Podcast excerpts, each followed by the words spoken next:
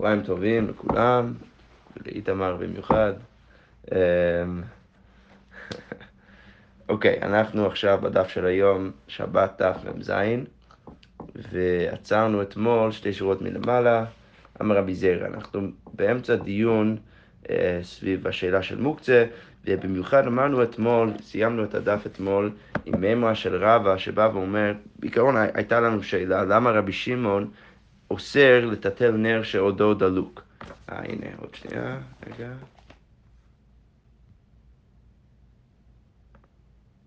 עבד.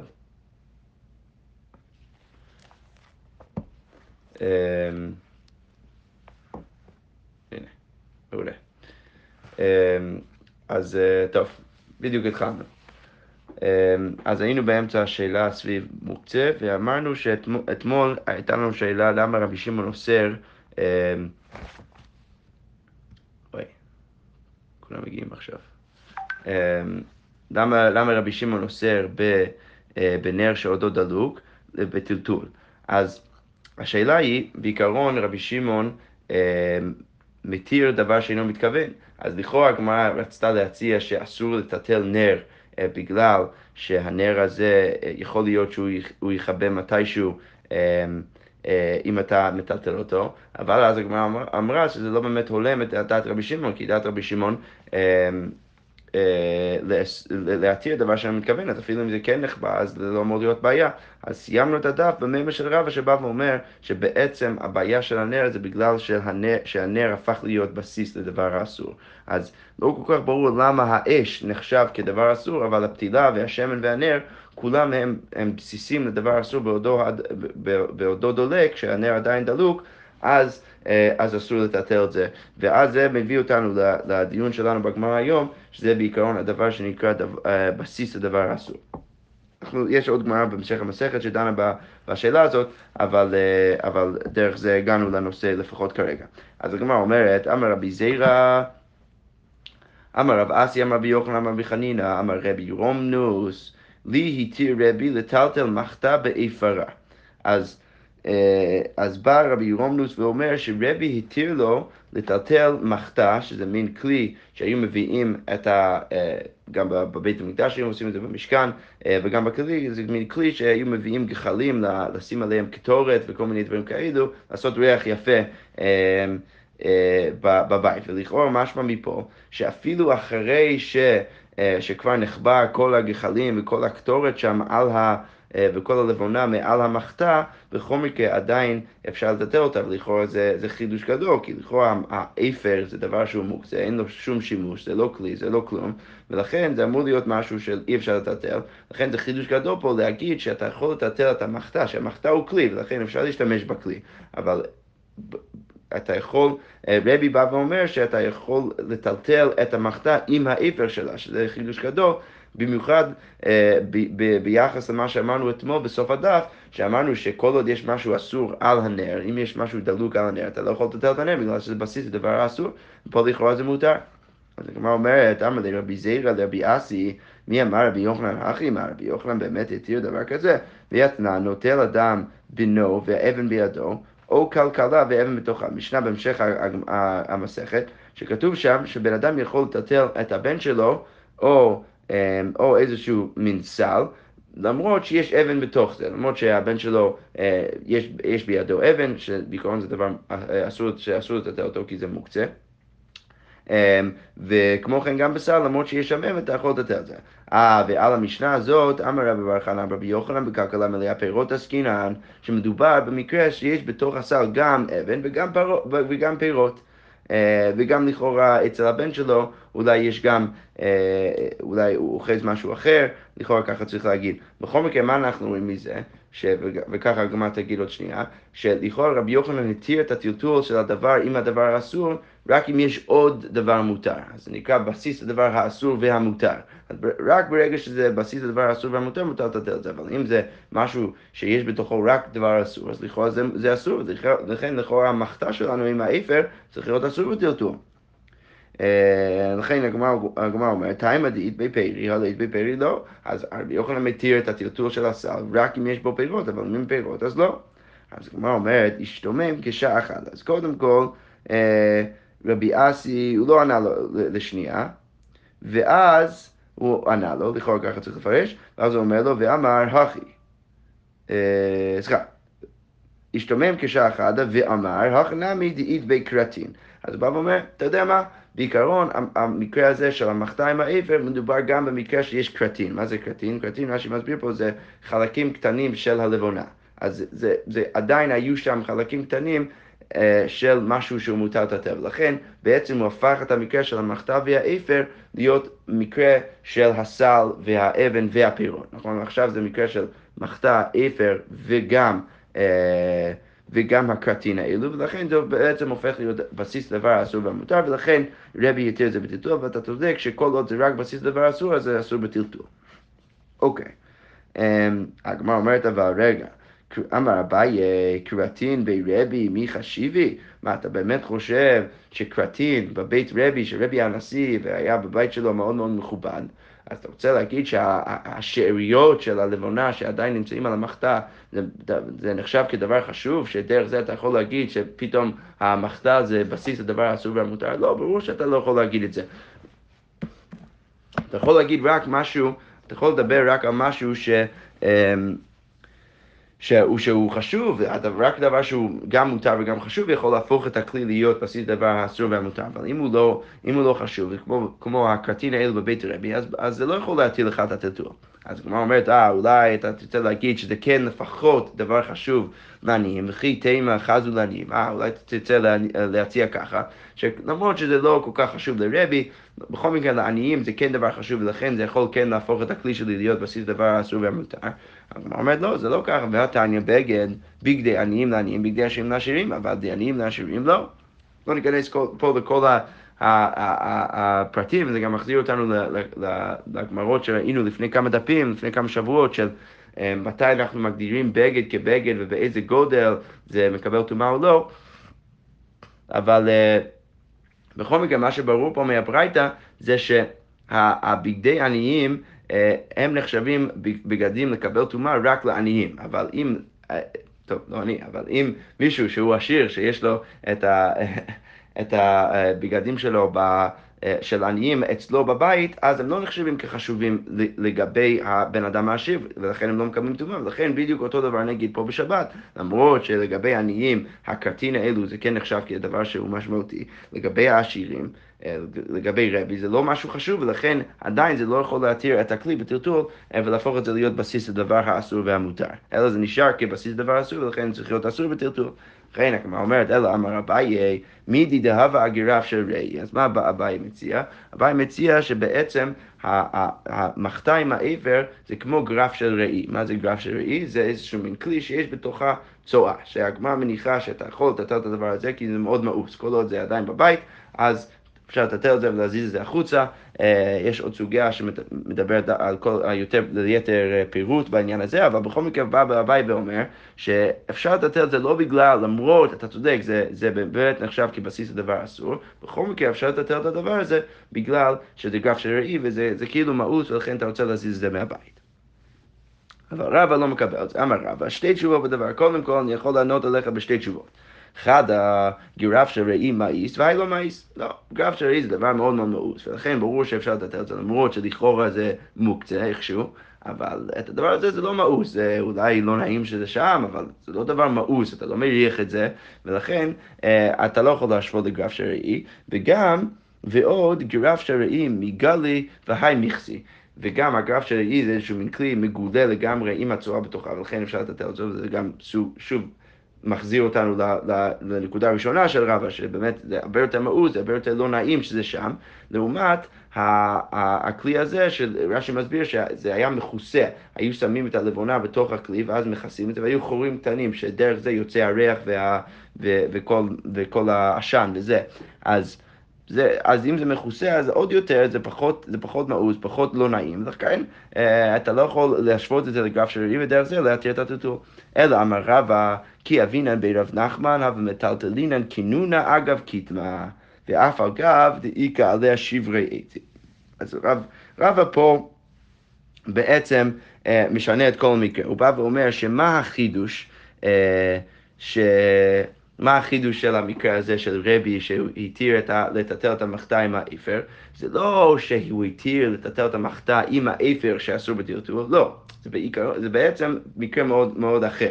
האפר בעצמו, צריך להבין את זה אחרת, האפר זה לא דבר אסור, האפר זה דבר שהוא שימושי לגמרי, אתה יכול להשתמש באפר לחסות רוק, רש"י אומר, או צורה, לחסות כל מיני דברים, לכן זה שימושי, אז להגיד שאתה יכול לטטל מחתה עם אפר זה לא חידוש בכלל, כי זה משהו שלא אסור בעיקרון, אפשר להשיג מזה שאם זה כן היה דבר אסור על הכלי, אז היינו אומרים שאסור בטלטול, אבל האפר זה לא דבר בעייתי. מה היה הדבר הבעייתי במקרה של רבי, ולכן רבי רומנוס בא וחידש לנו שרבי התיר לו לטטל את הדבר הזה, זה לא בגלל האפר, זה בגלל שהיו שברי עצים, כמו מקרה שמביא רבא, כשהם היו בבית רב נחמן, אז הם היו מטטלים כנונה, שזה גם סוג של כלי, סוג של מחתה, אגב קיטמה עם האפר בתוכה, ואף אגב דאיגה לשברי עצים, בגלל, למרות שיש שברי עצים, שהשברי עצים הם בעיקרון, הם ממש מוקצה, זה משהו שאתה לא יכול להשתמש בו, זה לא כלי בכלל, ולכן אתה לא יכול לטטל את זה, אז למרות שהיו שם שברי עצים, אז בכל מקרה התירו לנו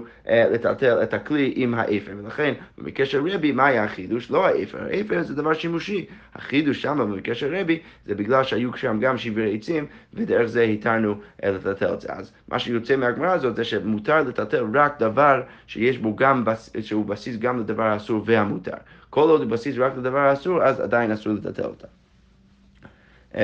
אבל הגמרא אומרת, בכל מקרה, מי טבעי ושבין, שאם יש בה שברי פתילה שאסור לטלטל, אז אמר אביי בגלילה שלנו. אז הגמרא לא מקבלת את האמירה של רבא, למה היא לא מקבלת את האמירה של רבא? כי יש, לדעתי זה משנה או ברייתא, לא בטוח, במקור תנאי כלשהו שאומרת שגם רבי שמעון, גם רבי יהודה, כל האנשים שנחלקים בענייני טלטול הנר, בכל מקרה גם רבי שמעון שאומר שאתה יכול לטלטל נר אחרי שהוא נחבא, הוא מסכים שאתה לא יכול לטלטל אותה אם יש עדיין שברי פתילה בתוך הכלי. אז אם יש משהו שהוא אסור, דהיינו שברי פתילה, אז בכל מקרה אסור לכאורה ללא להיות תלוי בזה שיש אולי דבר אחר שהוא מותר בתוך כלי. לא, ברגע שיש משהו אסור בתוך הכלי, אסור לטלטל אותה. והשברי פתילה כמובן הם גם, אם זה לא כלי, זה לא דבר שימושי, אז זה מוקצה. אז רבי, אז יש לנו ברייתא מפורשת, שאפילו רבי שמעון בא ואומר שאתה לא יכול לטלטל את הדבר הזה ברגע שיש פה משהו אסור בתוך הכלי. אז לכאורה זה מקשה על השיטה פה של רבא. אז אמר אביי בגלילה שלנו. לא, בעצם הברייתא הזאת מדברת באנשי הגליל. יש פה מחלוקת רש"י ותוספות איך להבין את זה. רש"י אומר שלמה דווקא שם בגליל אז היה אסור לטלטל את הנר עם השברי פתילה, כי בגליל אז לא היו להם הרבה בגדים של פשתן, והפתילים היו של פשתן. אז למרות שזה הפתילים, השברי פתילים הם לא שימושיים, כל עוד יש שם פשתן בתוך הכלי שהוא לא דבר שימושי והוא אסור לטלטל, אז אי אפשר לבטל את החשיבות של זה, כי פשתן זה היה דבר מאוד מאוד חשוב בגליל, כי לא היה להם הרבה מזה.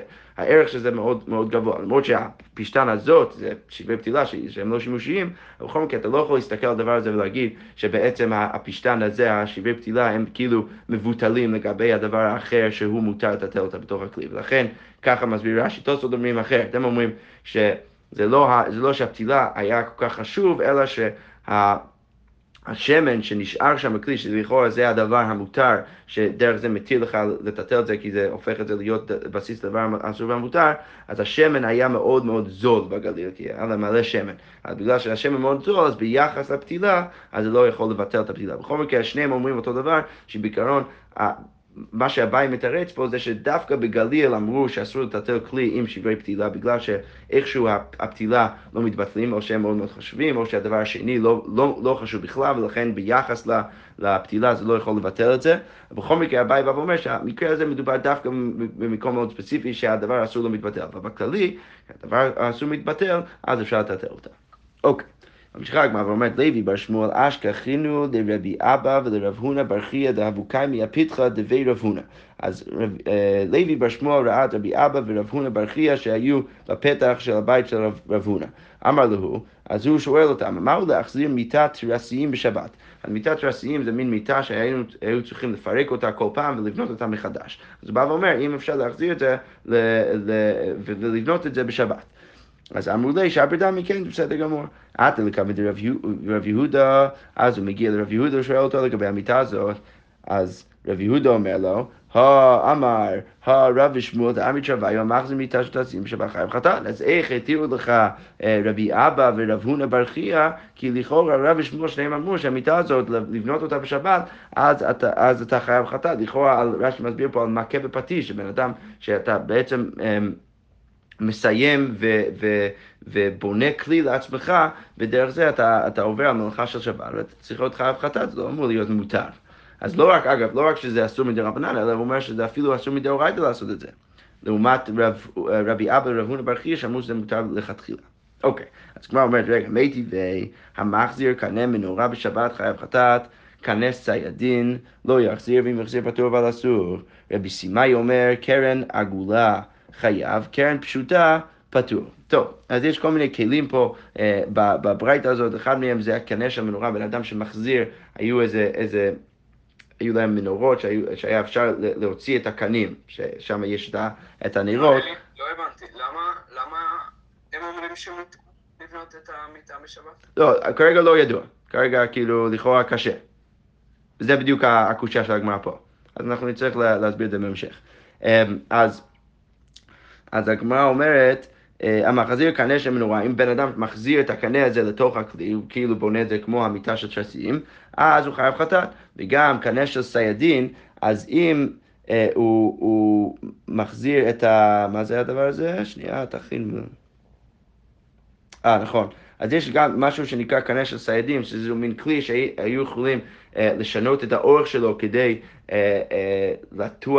לטיח את הבית בטיט וכל מיני דברים כאלו. אז בגלל שהיו תמיד מחזירים ומשנים את האורך שלו, אז בן אדם שבא ושם איזה משהו וחלק מהכלי ובונה אותו מחדש, אז הוא לא חייב חתן, אבל זה פטור אבל אסור. כי הוא לא בעצם עושה כלי שיהיה שם ככה קבוע, כי כל שנייה משנים את האורך, ולכן זה לא חייב חתן, אבל בכל מקרה זה פטור אבל אסור. רבי סימאי בא ומביא מקרה אחר, ובא ואומר, קרן עגולה חייב, קרן פשוטה פטור. מה זה הקרן הזה? נכון, זה מין כלי זמר, מגניב. זה מין כלי זמר עם הרבה חורים בתוכו, היו שמים דברים חלולים בתוך הכלי כדי לעשות מזה מוזיקה, וכאילו אתה, כל עוד אתה שם משהו בתוך החורים האחרים, אז אתה בעצם מייצר צלילים אחרים. אז לכאורה הדבר הזה שהוא קרן עגולה, אז היה יותר של אנשים אומנים, ולכן היו צריכים להכניס את הדברים לתוך החורים ביותר חוזק, ולכן אתה ממש חייב, אבל קרן פשוטה, אז אם אתה מכניס את זה, אתה מכניס את זה, אבל לא בחוזק, ולכן זה פטור אבל אסור, אבל לא מותר. בכל מקרה, מה אנחנו מהברייתא הזאת? זה קשה על העמדה של רבי אבא ורב הונא בר חייא, שאמרו שמותר מלכתחילה לבנות את המיטה שתשים, כי אין פה שום דעה ושום מקרה שמתיר לך משהו מלכתחילה. יש חלק מהמקרים שזה חייב חתן, חלק מהמקרים שזה פטור אבל אסור, אבל אין פה שום מקרה שבא ואומר שזה מותר לכתחילה. אז הגמרא אומרת, אין הוא דאמור כי הייתן. בעצם המתירים, אז הם סוברים כי הייתן, אנחנו נראה שזה עמדת רבי שמעון בן גמליאל. דתניא, מלבנות המיטה וקרעות המיטה ולבכים של סקיבם לא יחזיר, ואם יחזיר פטור אבל אסור. אז כתוב שם שאם מלבנות המיטה זה איזשהו דברים שהיו שמים מתחת לרגליים של המיטות כדי שהם לא יהיו ממש בקרקע, וגם הרגליים עצמם, קרעות המיטה ולבכים של סקיבם, עץ קטן כמין דף שתוקין בקשת, זה איזה מין משהו שעושים בקשת של החץ, כדי להחזיק את החץ כשאתה יורה את החץ. אז כל הדברים האלו אתה לא יכול לשים אותם ביחד, כי בעצם אתה עובר איכשהו על איסור מכה בפטיש, ואם יחזיר פטור אבל אסור, אז אתה לא חייב חטאת, אבל פטור אבל אסור. ולא יתקע, ואתה לא יכול להתקיע אותם בחוזק, אם אתה עושה את זה, אז זה ממש, אתה ממש עובר על איסור יותר חמור של ממש מכה בפטיש, לעומת רק לשים אותם קצת בנחת, ואם תקע חייב חטאת, סבבה. אז כל זה כתוב שם. רשב"ג אומר, אם היה רפוי מותר. אז בא רשב"ג אומר, והוא אומר שאם היה רפוי מותר, מה הכוונה? אז לכאורה צריך להבין ככה את הברייתא, שהרישא של הברייתא שמדברת על כל מקרים שאתה פטור אבל אסור, לכאורה מדברת על מקרה שאתה לא תוקע משהו בחוזק, כמו שאנחנו אומרים בהמשך הברייתא, אלא אתה שם איזה משהו בצורה יותר בנחת. ואז המשך הברייתא אומרת שאם אתה תוקע את זה בחוזק, אז זה חייב חטאת. אבל המודל שאתה מקם בזה פטור בל אסור, ואז חייב חטאת. בא רשב"ג ואומר שבמקרה שעשית את זה בצורה רכה, אז זה מותר לכתחילה. אז הגמרא פה מנסה להגיד שרבי אבא ורב הונא בר חייא, שהם אמרו שמותר לכתחילה לעשות את המיטה של שעשיים, אז לכאורה קודם כל צריך להניח פה שהם התירו רק לעשות את זה בצורה יותר רכה בנחת, אבל זה שהם התירו לך לעשות את זה לכתחילה, הם בעצם סוחרים על רשב"ג, שבא ואומר שדבר כזה מותר לכתחילה. אוקיי. ברב חמא הווה מיטה גללניתא, הווה מהדרין ליה ביום הטבע, אז היה להם איזו מיטה שדומה למיטה של תרסיים, והם היו מחליטים אותה ובונים אותה מחדש בכל יום טוב. אמר ליה העמיד רבנן לרבה, מהי דעתך? בניין מן הצעתו, נאידי איסורא דאורייתא ליה, איסורא דרבנן איגא. אז אחד מהחכמים בא ואומר לרבה, הוא בא ואומר לו, למה אתה עושה את זה? לכאורה, אולי אם אתה רוצה לטעון שזה בניין מן הצד, אתה לא ממש בונה משהו מחדש, אולי אתה עושה איזה שינוי שאתה בונה את זה, בכל מקרה זה אמור להיות אסור מדרבנן. שוב, לא כל כך ברור מה היחס בין זה לסוגיה הקודמת, ברור מה הקשר, אבל היחס ההלכתי לא כל כך ברור, כי לא ראינו מישהו שטוען את זה, אבל בכל מקרה, ככה הוא סובל לרב, הוא אומר שלכאורה צריך להיות אסור מדרבנן. אז הגמרא אומרת, אמר לי, אנא כרשב"ג סביר לי, דאמר אם היה רפוי מותר. הוא בא ואומר, אני סובר כרשב"ג, שאם זה רפוי אז זה מותר, וככה לדעתי גם פוסקים להלכה. אוקיי. הגמרא ממשיכה במשנה הבאה, נותנים, המשנה האחרונה בפרק, מאוד מרגש. נותנים כלי תחת הנר לקבל ניצוצות ולא ייתן לתוכו מים מפני שהוא מכבה. אז המשנה אומרת שאתה יכול לשים כלי תחת הנר כדי לקבל את הניצוצות, כדי שהם לא יפלו לך על הבית, ולא ייתן לתוכו מים. אתה לא יכול, לכאורה, אפילו מבעוד יום, אתה לא יכול לשים מים בתוך הכלי הזה, שמה, כי כשהניצוצות אז ייפלו לתוך הכלי, אז אתה תראה, אז יוצא שבעצם אתה מכבה את הניצוצות האלו כשהם נופלו לתוך המים. אז הגמרא אומרת, והאקא מבטל כלי מיחנו.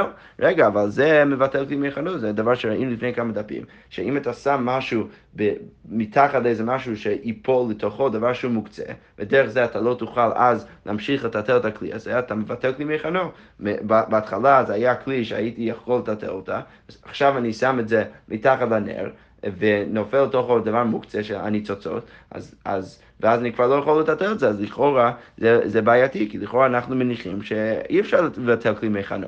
אז הגמרא אומרת, אמר רב הונא ברי דרב יהושע, ניצוצות אין בהם ממש, לא, ניצוצות אין בהם ממש, לכן הם לא ממש נחשבים כמוקצה, ולכן למרות שהן נופלות, כאילו נופלות לתוך הכלי, בכל מקרה מותר לטלטל את הכלי, ולכן זה לא מבטל כלי מיחנו. אוקיי, כתוב פה במשנה, לא ייתן לתוכו מים מפני שהוא מכבה, אתה לא יכול לשים מים בתוך כלי בגלל שהוא מכבה. אז הגמרא אומרת, למה תנן סתמא כרבי יוסי, יש בעצם מחלוקת רבי יוסי וחכמים בענייני כיבוי האש. רש"י כותב פה בכל כתבי, בפרק כל כתבי הקודש, קטני, עושה מחיצה בכל הכלים, בין מלאים, בין ריקנים, כדי שלא תעבור הדלקה. רבי יוסי עושה בכלי חרס חדשים מלאים מים, שאין יכולים לקבל האור, והן מתבקעים ומכבים את הדלקה. אז מה המקרה? אם יש אש בבית, אז אתה לא יכול ישר לכבות את האש. נראה את זה בהמשך המסכת. ויש בעיקרון מחלוקת תנאים, מה אתה יכול לעשות כדי להגן על עצמך מהאש. אז חכמים אומרים, אתה יכול לשים כל כלי מסביב לאש, כדי להגביל את האש, שהוא לא יבוא אליך ולא ימשיך לשרוף את הבית. רבי יוסי אומר שאתה יכול לעשות את כל זה חוץ מלשים כלים חדשים של חרס, כי דרך החום של האש הם יתבקעו, והמים שבתוכם ייפלו על האש, ודרך זה אתה תעבור על איסור מכבה. אז לכאורה הגמרא רוצה להגיד שהמשנה שלנו היא עמדת רבי יוסי. למה? כי המשנה שלנו אומרת שכיבוי שהוא לא בצורה ישירה, שאתה בעצם שמת את המים בתוך הכלי לפני כן, ורק עכשיו זה בא ומכבה. אז לכאורה זה הולם את דעת רבי יוסי, נכון? חכמים אין להם בעיה עם זה, אין להם בעיה לשים כלי חדש של חרס כנגד האש, ושהכלי יתבקע והמים יפלו על האש, ודרך זה יחברו את האש. רק לרבי יוסי יש בעיה עם זה, לכאורה המשנה שלנו זה כמו רבי יוסי. דאמר גורם לכיבוי אסור, כי הוא בא ואומר שמשהו שנקרא גרם כיבוי, הדבר הזה הוא אסור. אבל כמו אומר, ותסברה, מה אתה באמת חושב שזה נכון? אמר דאמר רבי יוסי בשבס, אז בערב שבס מי אמר? מה? רבי יוסי אומר את זה שאסור לעשות גרם כיבוי בשבת. בשבת עצמו אתה לא יכול לשים כלי שאולי יבוא לגרום לאיזשהו כיבוי. אבל לפני שבת מה רבי יוסי עושה? לא, ברור שאפילו רבי יוסי העושה בגרם כיבוי בשבת, ברור שהוא יתיר לך לשים איזשהו משהו שיחבה משהו בהמשך השבת, בערב שבת. אתה לא עושה כלום בשבת, אתה רק שם כלי בערב שבת לפני כן עם מים, שזה אולי יבוא לחפות איזה משהו בשבת, אבל זה לא קשור לאיזושהי פעולה שאתה עושה, שהוא אפילו נחשב כגרמה של כיבוי, ולכן אפילו רבי יוסי לכאורה יתיר במשנה שלנו. אז עכשיו אנחנו נשארים בשאלה, למה אסור בכלל במשנה שלנו עושים משהו מערב שבת, שהוא יבוא לחפות איזה משהו בשבת. אז הגמרא אומרת, וכי תימא הכי נמי בשבת, אולי תרצה להגיד שהמשנה שלנו מדברת דווקא על מקרה ששמת את המים בשבת, את זה אי אפשר לעשות, אבל מערב שבת אפשר לשים את המים. לא, והתניא זה לא יכול להיות, נותנים כלי תחת הנר לקבל ניצוצות בשבת, ואין צריך לומר בערב שבת. אוקיי, אתה יכול לשים את זה לקבל ניצוצות בשבת, וברור שאתה יכול לשים את זה בערב שבת, ולא ייתן לתוך המים מפני שהוא מכבה מערב שבת, ואין צריך לומר בשבת, ואתה לא יכול לתת מים לתוך זה, אפילו בערב שבת, ואין צריך לומר בשבת, שברור שבשבת אתה לא יכול לשים מים, ובכל מקרה ברור מהברייתא, שאתה לא יכול לשים מים אפילו מערב שבת. אז שוב, אנחנו בשאלה שלכאורה אפילו רבי יוסי העושה בגרם כיבוי, אפילו הוא יתיר במשנה שלנו. עכשיו השאלה היא למה אסור במשנה שלנו לעשות את זה. אז כמו אומרת, אלא אמר רב אשי, אפילו תימא רבנן, שאני הכא מבני שמקרב את כיבויו.